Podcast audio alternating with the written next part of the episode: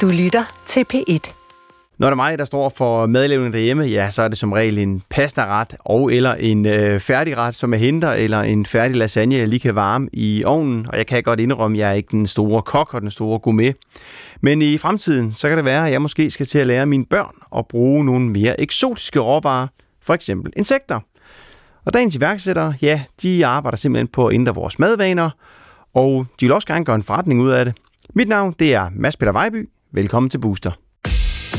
Danmark myldrer med iværksætteridéer, men hvor mange er på vej til at blive en rigtig god forretning? Det er altså ikke bare med, at man skal lave en, en app, og så bliver du milliardær dagen efter. Det her er programmet Booster med værterne Mads Peter Vejby og Trine Hansen. De to er selv iværksættere og kender både til skåltaler og fiaskoer for deres egen vej ind i branchen. Fordi man kan jo sagtens have sat bilen den helt forkerte vej fra starten af. Værterne trækker på deres erfaringer og deres netværk, når de i Booster rækker ud og hjælper iværksætterne med det næste skridt mod succes. Dagens iværksætter er for nylig blevet landmand med en noget usædvanlig bestand i stallen. Det er ikke ligesom køer, der skal have god plads. Insekterne de vil rigtig gerne være sammen. Vi har to folk fra virksomheden Falkensten i studiet i dag. Velkommen til Booster, founder Jos Størli og salgs- og marketingchef Alexander Krevald. Tak for det. Mange tak. Udover jer to, så har vi også øh, nogle andre gæster i studiet. Kan I lige prøve at fortælle, hvad er det, I har taget med? Jamen, øh, vi har taget nogle af de øh, små dyr, vi arbejder med, insekterne, melorm, og de øh, kravler rundt her ganske øh, uskadelige. Når de sidder i sådan en lille glas, så ser det ikke ud af så meget. Så I har simpelthen taget et glas fyldt af melorm med i studiet i dag. Vi synes lige, at vi skulle have dem, det handler om, med.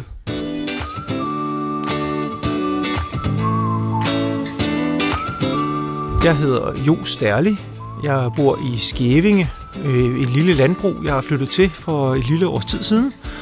Og jeg har startet virksomheden øh, Falkensten, som producerer melorme, hvor målet er, at vi skal producere til det danske fødevaremarked. Før jeg blev øh, melormeopdrætter, der arbejdede jeg i politiet, og jeg havde speciale i cybercrime, så jeg arbejdede med efterforskning af kriminalitet på internettet.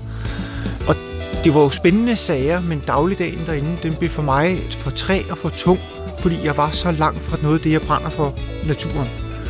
Og jeg sidder konstant og arbejder foran en computerskærm i op til 10 timer om dagen. Nogle gange, når der var travlt, som man nok har hørt om i medierne, så er der lidt travlt på det område. Øh, og det gjorde bare, at det gjorde mig ikke glad, så jeg ville noget andet. Og så lavede jeg et sving til højre.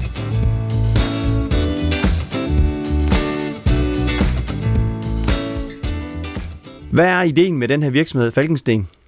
Ideen med øh, Falkensten, det er, at vi vil producere de her melorm i Danmark, og så lave dansk produceret øh, fødevarer ved hjælp af melormene, og vi optager det danske affald som foder. Godt, så vi danskere skal altså til at spise melorme, og hvorfor skal vi det? Altså, jeg synes jo umiddelbart, det er lidt mere tiltalende med sådan en, en entrecôtebøf. Det skal vi sådan set, fordi at vi øh, på jorden bliver flere og flere mennesker, og estimaterne siger, at i 2050 har vi brug for 70% mere fødevarer til, at vi kan klare os, øh, os mennesker. Det kan vi ikke klare på konventionelt landbrug. Vi er simpelthen nødt til at finde en anden løsning.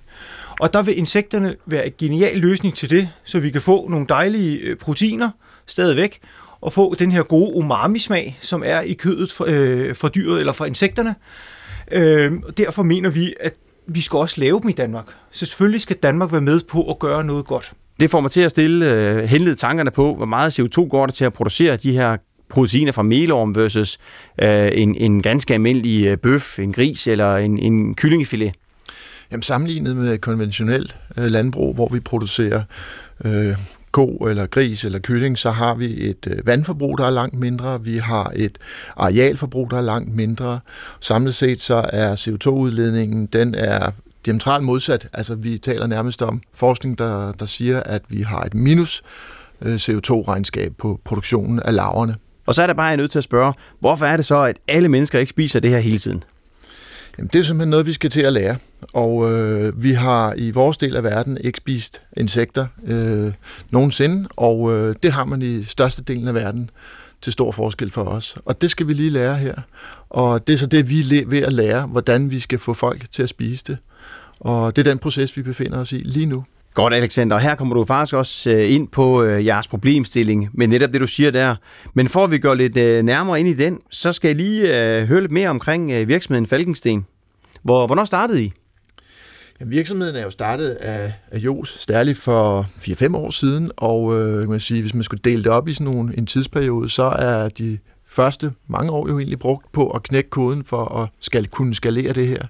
Det vigtigste for os, det er jo to ting. Det er at kunne skalere, når vores afsætning forhåbentlig rigtig stikker af, og så det næste, det er selvfølgelig at finde de, de købere og de samarbejdspartnere til, samarbejdspartnere til at producere de produkter. Øh, og det er jo noget, der har ændret sig også. Hvad er det for nogle produkter, vi skal lave? Vi har lagt ud med at lave nogle snacks, vi har lavet nogle patéer, og nu øh, har vi ved, ja, det er nærmest rent tilfælde, eller der er en lille god historie bagved, men vi har i hvert fald fundet ud af, at der, hvor der er rigtig stor interesse for det, det er ved de her klassiske produkter, vi kender i Danmark. Spejepølse, grillpølse, leverpostej, altså det vi alle sammen har haft på madparken i skolen. Det kan vi godt lide. Jeg har stået på en, en lille messe, hvor jeg har delt ud af, af, af grillpølser, og øh, der har jeg delt 800 grillpølser ud til, til folk, der gik forbi på en messe, og der var fem, der sagde nej til at smage. Jeg var selv meget overrasket over, hvor, hvor, hvor mange, der ville smage, og hvor få, der, der synes, det, det, det vil vi ikke, det her. Og af de 800, der smagte, der var der faktisk 800, der sagde, at øh, det her, det vil vi gerne lægge på grillen, det vil vi gerne, det vil vi gerne spise det her, og det smagte godt. Kunne I prøve at være lidt mere specifikt? Hvad er det, I sælger? Og hvad koster det? Jamen altså, grillpølserne og spejepølsen er noget, vi er ved at lave lige nu, og har dem liggende i nogle versioner her, hvor der stort set ikke engang er labels på, så dem skal vi prisfastsætte i samarbejde med de her øh, partner, som vi laver dem med, og med de her grossister, de skal sælges med i dagligvarehandlen i Danmark. Så det er et arbejde, der, der pågår lige nu. Partererne derhenne, dem har vi lagt i vores egen webshop sammen med vores snacks, og de er, de er prissat højt, fordi de er, det er nye produkter, vi øh, har lavet produktion lige nu. De vil meget hurtigt, øh, om et par dage, der vil de ligge i shoppen til 59 kroner for en paté. Men, øh, Så I sælger har... et produkt, der er lavet af en larve til en højere pris end en øh, konventionel øh, lækker fransk paté. Ja.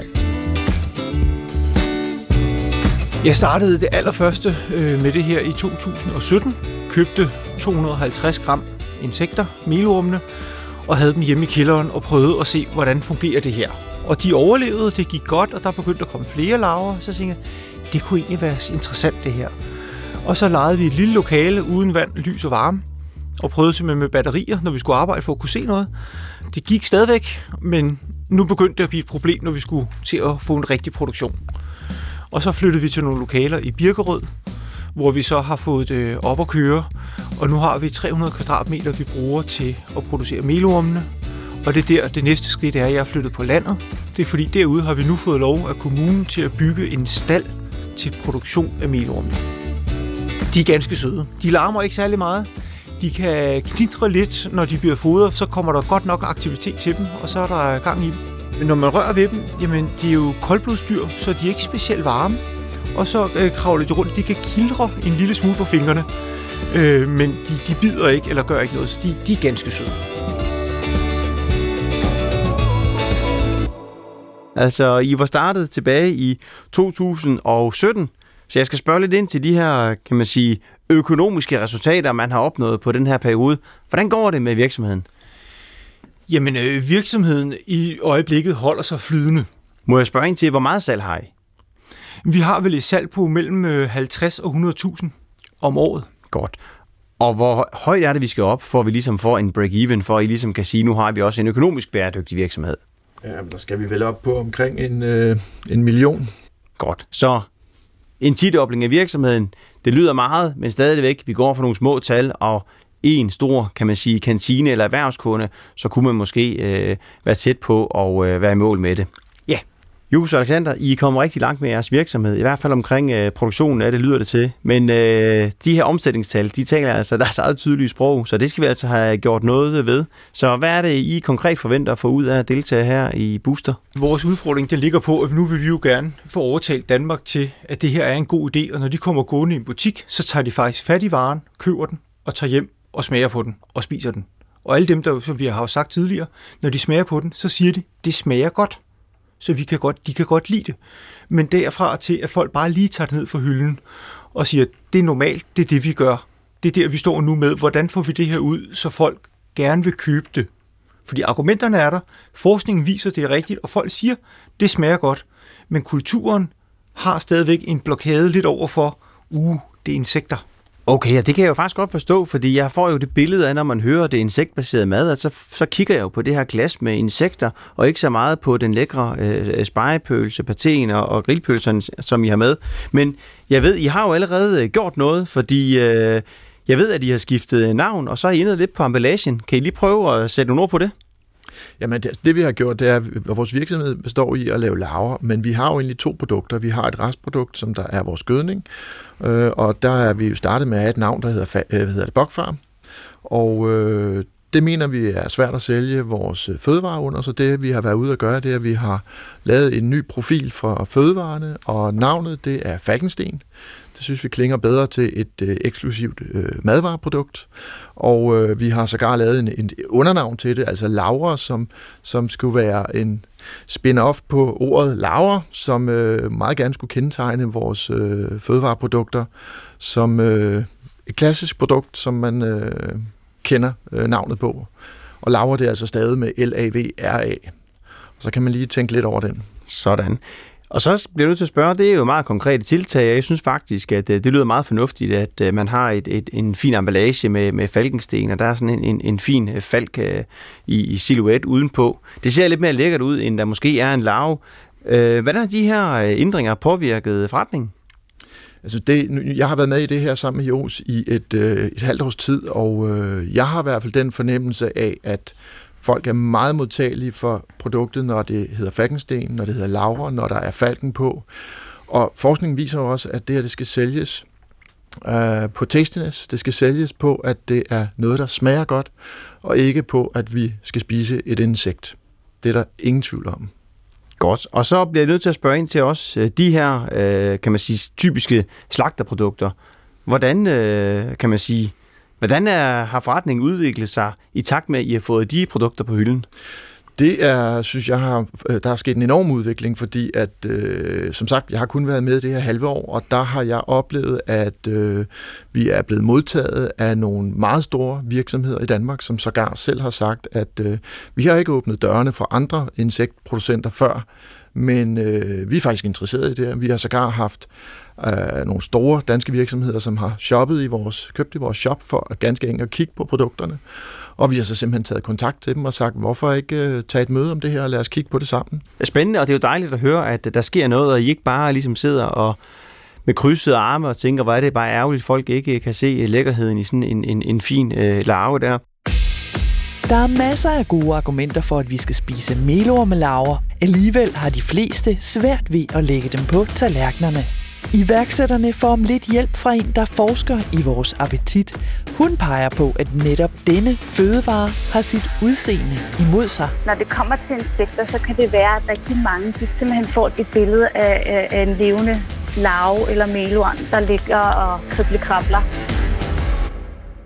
Jeg kan sagtens øh, se, at der ligger nogle store udfordringer foran jer. Dels med at øh, komme ind til et øh, kantine, et køkken, en restaurant, men også dels med at komme ud i en øh, butik, få det her sat på hylderne og, øh, og få det solgt. Så, øh, og man kan også være fræk at sige, at hvis det var nemt, så ville alle sammen gøre det.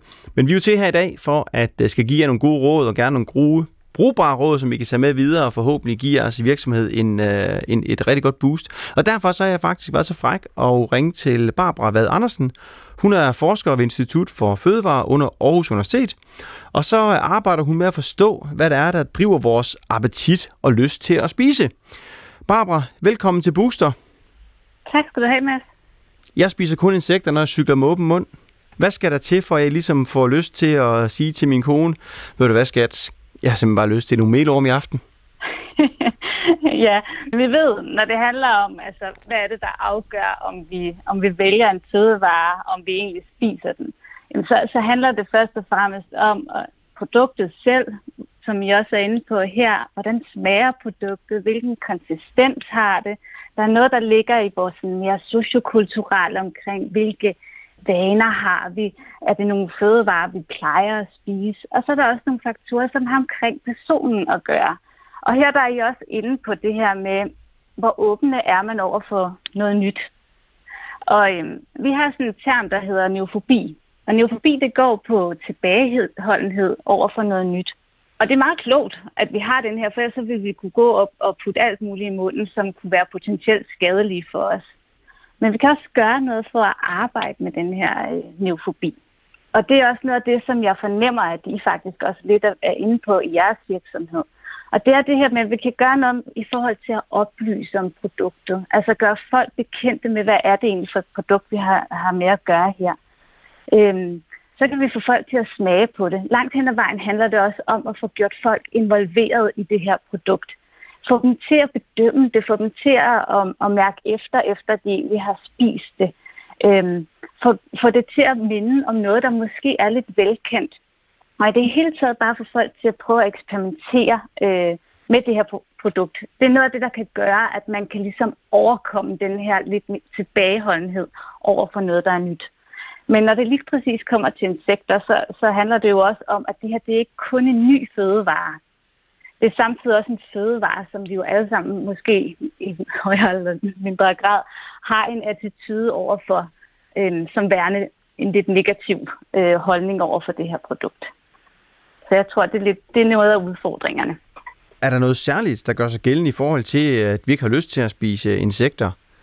Ja, det tænker jeg. Nu skal det lige siges, at jeg har ikke arbejdet decideret med forbrugerholdninger over for, for insekter. Det er der nogle andre, der har gjort. Men jeg har arbejdet sådan mere med, hvad er det, der generelt influerer vores appetit for fødevarer. Når det handler om insekter, tænker jeg, at der er mange, der kan have en form for vemmelse over for det her produkt. Når det kommer til insekter, så kan det være, at rigtig mange de faktisk forbinder det med simpelthen får et billede af, af en levende larve eller melorm, der ligger og, og kriblekrabler. Så det er den her form for vemmelse, som opstår, fordi at man forbinder det med simpelthen den, den levende former. Og det, og det er vi jo kommet lidt ud over i forhold til mange andre sådan animalske øh, produkter. Men jeg tror, at jeres udfordring i, at det, det, det handler om den her emotionelle reaktion, altså den her holdning, som folk kan have, øh, når de får nogle associationer til det her produkt. Og den kan faktisk være lidt svær at ændre på. Og der bliver nikket hen for studiet. Jeg tror måske de fleste af os, der står herinde, og også lytterne har prøvet at få lidt ekstra proteiner i det æble, og synes måske ikke, at det var super øh, lækkert. Så der kan jeg godt relatere mig til. Men, men de producerer jo melorme. Hvad kan de gøre helt konkret ja. for at få fjernet de her barriere? Der er, jo, der er jo ingen tvivl om, at vi har, vi har stadigvæk enormt meget at lære når det kommer til at ændre på vaner og holdninger, altså også rent forskningsmæssigt. Producenterne, altså Jos og Alexander, noget af det, som I kan gøre, det, I kan jo skrue på nogle af de faktorer omkring produktet, som I har kontrol over. Det vil sige, at, at I, kan, I kan kontrollere sådan noget som smagen, emballagen, og det er også noget af det, som jeg fornemmer ved at have lyttet lidt med, at det er noget af det, som I allerede har gjort. Informationen, som er på pakningen, tilgængeligheden øh, af det her øh, produkt. Så det vil sige, det er altså nogle knapper, som vi ligesom har rådighed over at kan skrue på. Men ofte så, så det er jo heller ikke helt nok. Øhm, og jeg tænker noget af det, som både rent forskningsmæssigt, men også for jer og jeres virksomhed kan være ret vigtigt at finde ud af, det er, hvad er det egentlig, der kan give forbrugerne velvære omkring øh, det her koncept med at bruge insekter som ingredienser øh, i fødevarer, eller direkte som en fødevare. Så det vil sige, at vi, udover at, at forbrugeren ligesom skal prøve at forstå de her mere etiske, miljø- og ernæringsmæssige muligheder, der ligger i produktet, så skal vi også prøve at arbejde med at forvente den her vemmelse til noget velvære. Og det, det er noget af det, vi faktisk har, har fokus på over ved os. Ikke decideret i forhold til insekter, men det er at forstå, hvad er det egentlig, der skaber nydelse øhm, omkring fødevarer og hvad er det, der driver vores nydelse, øh, både i forhold til fødevare, måltider generelt. Fordi der kan være ret stor forskel på, hvad der driver nydelse hos dig, Mads, i forhold til for eksempel, hvad der driver nydelse øh, hos mig. Og yes. der har vi, vi har nogle studier, øh, som viser, at, at langt de fleste, de er drevet af de her sensoriske elementer. Det vil sige noget af det, som I også er inde på. Smag, konsistens, hvordan fødevaren lugter, hvordan føles den, når vi tykker i fødevaren og sådan noget. Den, den er enormt vigtig for vores nydelse af fødevare. Men derudover, så kan vi være rigtig, rigtig forskellige. Øhm, hvor nogle de primært er drevet af at opleve noget nyt. De er meget sådan eksperimenterende i deres øh, øh tilgang. De finder nydelse i øh, nye oplevelser, varierende oplevelser. Og så har vi nogen der over i den anden kategori, som er dem, der finder nydelse, hvor deres nydelse er primært drevet af, at, at de skal have noget velkendt. De kan godt lide at deres vaner øh, og opleve dem blive gentaget. Så har vi nogen, de, de, det er faktisk ikke produktet som sådan, der driver deres nydelse. Det er faktisk helt den sociale kontekst omkring måltidet. Og så har vi en sidste gruppe, som, hvor det handler om fornemmelserne i kroppen, efter man har indtaget produktet. Giver det en mental velvære, giver det en fysisk rar fornemmelse i kroppen, at det er det, der primært driver deres øh, nydelse. Og vi ved også, at der kan være forskel imellem os på, hvor åbne vi ligesom er over for at skifte fokus. Så det vil sige, hvis man er meget drevet af en for eksempel, øh, når det kommer til nydelse, så er der forskel på, hvor åbne er vi over for at sige, nu vil jeg lade min, min nydelse blive drevet af, at det giver mig noget mental velvære, eller det er noget information omkring produktet. Øhm, der er nogen, der er meget åbne over for det. Øhm, og det her, der er vi jo lidt på det her delvis bevidste, men også lidt ubevidste plan i, i hvad, vi kan, hvad vi kan arbejde med. Godt.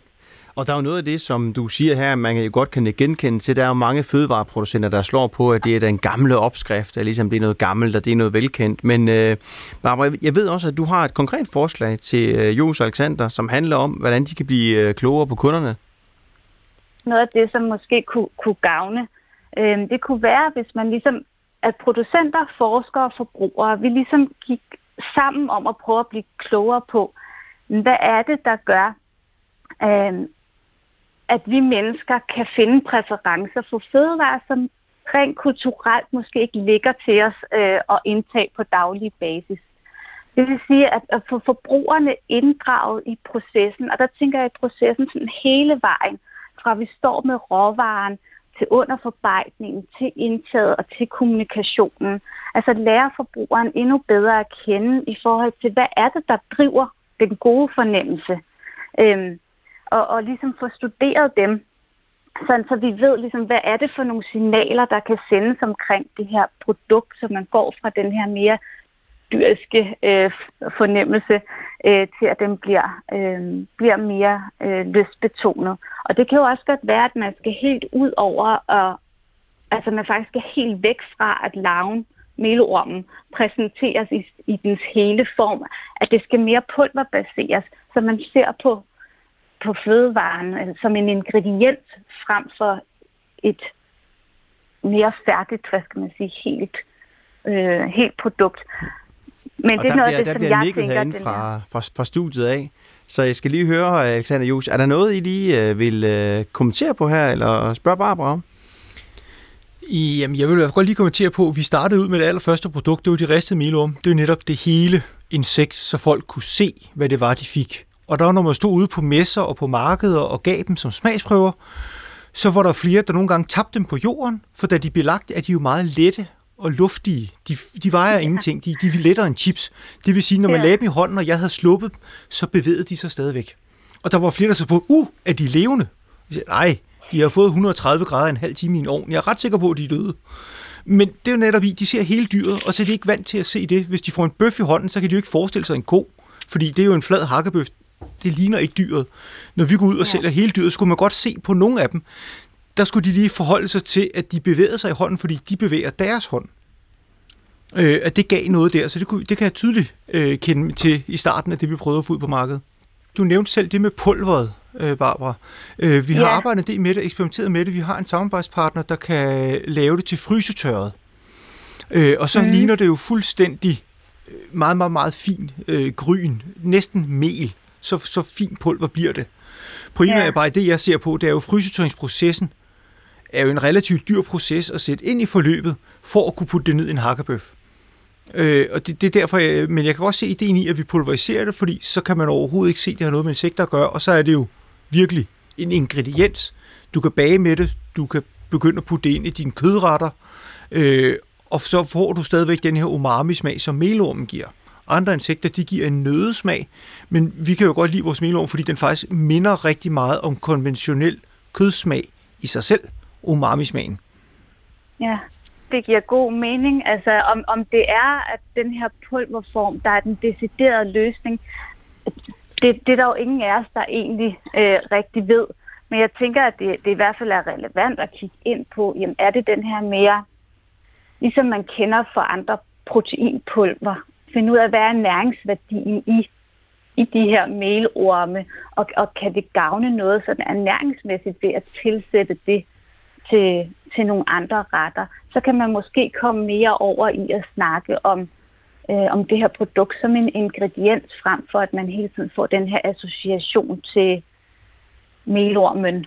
Barbara Vade Andersen, tusind tak, fordi du vil øh, deltage i Booster, og du vil hjælpe Jos og Alexander med deres øh, idé og deres virksomhed. Velkommen, og held og lykke med det, Jos og Alexander. Det bliver spændende at følge. Mange tak, tak for det. Det, jeg drømmer om at kunne leve af det her, det vil være fantastisk, hvis jeg en dag begynder at få løn, tjene nogle penge og få råd til at betale for at have min familie, og vi bor, hvor vi gør. Det vil være dejligt. Den næste drøm, det ville være dejligt, hvis vi får lov til at sige, nu skal vi bygge næste site. Altså, vi skal bygge et nyt sted mere og udvide virksomheden, fordi det er en succes. Og så har jeg en drøm om, som iværksætter, at jeg på et tidspunkt kan vælge, hvor henne i den her virksomhed vil jeg gerne arbejde. For det er ikke sikkert, at direktørstolen og bestemmerrollen er præcis det rigtige sted for mig, hvis det bliver en stor succes det her. Det tror jeg ikke, jeg vil bryde mig om. Så der skal jeg finde en, det ved jeg er en fejl for mange iværksættere, at de skal styre det, når det bliver stort. Men det er jo faktisk ikke det, de er de gode til. Så drømmen er først, jeg kan leve af det, og derefter, jeg kan få lov at vælge, hvad jeg vil lave. Og så der kan der ansættes folk til at lave det andet.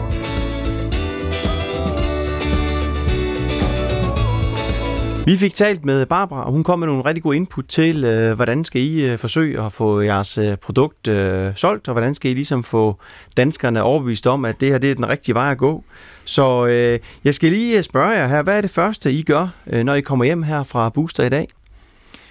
Jamen, det er jo at gå hjem og øh, med en vis god mavefornemmelse om, at vi er da på rette vej på nogle af stederne, for vi kunne høre med Barbara, der siger, med øh, hvordan folk modtager produktet, og hvordan de ser det, og det kan vi jo arbejde med. Og vi kan også gå, vi går også væk fra det her med, at vi har den hele melorm. Snakken, det er ikke den, vi tænker, det er det, der bliver den bedst sælgende. Det er jo, at vi kommer over i pølserne, hvor det bliver mere et traditionelt. Folk kan genkende det. De føler sig lidt trygge ved det. Og så får de oplevelsen af, at smagen er en, der er god, og de tør have med den at gøre. Og noget, som jeg lige øh, tænker lidt på, det er jo øh, rå fisk. Ja. Det har vi heller ikke tradition for at spise, men, men jeg gør det jo alligevel en, en, øh, en gang, eller en gang imellem i hvert fald. Jamen det er det, når vi tænker over det, så den proces, jeg føler, vi er i gang med, det er jo fuldstændig som det kom til 80'erne i Danmark, at så skulle vi spise sushi, og der var det jo farligt, og det var usundt, og man skulle passe på med at spise rå fisk. I dag er der en sushi-restaurant på hver gadehjørne. Det tog 20 år at få den proces igennem. Jeg håber sandelig, at vi kan gøre det lidt hurtigere i dag, fordi ellers så får vi et problem med vores virksomhed. Men det er jo det med, at vi skal have introduceret noget nyt til den danske befolkning. Vi ved, det kan lade sig gøre. Godt. Jeg vil nok øh, give dig ret i, at hvis det tager 20 år, så kan det godt ske, at I kommer lidt i beknep med likviditeten indtil da. Jus og Alexander, tak fordi I kom ind i Booster. Tak for det. Tak for det. Vært på Booster denne gang var Mads Peter Vejby. Vi har i dag haft to modne iværksættere i studiet, øh, som faktisk laver et spændende produkt. Og jeg synes, øh, de i særdeleshed inden for det sidste halve år har været igennem en rigtig positiv udvikling, og jeg hæfter mig særligt ved, at mange af de ting, som øh, Barbara hun øh, nævnte i programmet, det faktisk er nogle ting, de allerede arbejder med. Netop det her med at få gjort den her melorm lidt mere spiselig ved at prøve at skjule den i en spejepølse, skjule den i en, en, en grillpølse, og det kan jeg faktisk rigtig godt lide. Øh, min bekymring for den her virksomhed kan gå, om de har et kommercielt mindset nok, og om tiden i bund og grund er for tidlig. Der sker en bevægelse derud, og der er faktisk masser af virksomheder, som producerer melorme og gerne vil producere insekter. Øh, men det er sådan om, at øh, det ikke rigtig har fået fodfæste endnu. Mit bedste råd til dem vil være, prøv at tage fat i nogle store køkkener, nogle kantiner på nogle virksomheder, og måske nogle restauranter. Vi har nogle af verdens bedste restauranter i Danmark, og nogle, som også er ekstremt modige til at prøve nogle nye fødevarekilder af. Og jeg tror, hvis det ligesom kommer på menuen som delikatesse, så kan det altså være en øjenåbner for os alle sammen. Og så må jeg bare sige, altså hvis vi kan få nogle proteiner, som ikke skader miljøet, hverken vand eller land eller vores øh, CO2-udledning, ja ved du hvad, så skal vi måske alle sammen til at vende os til, at vi skal have en meter med lasagne i nyerne. Find alle udgaver af programmet i DR Lyd. Gå på opdagelse i alle DR's podcast og radioprogrammer. I appen DR Lyd.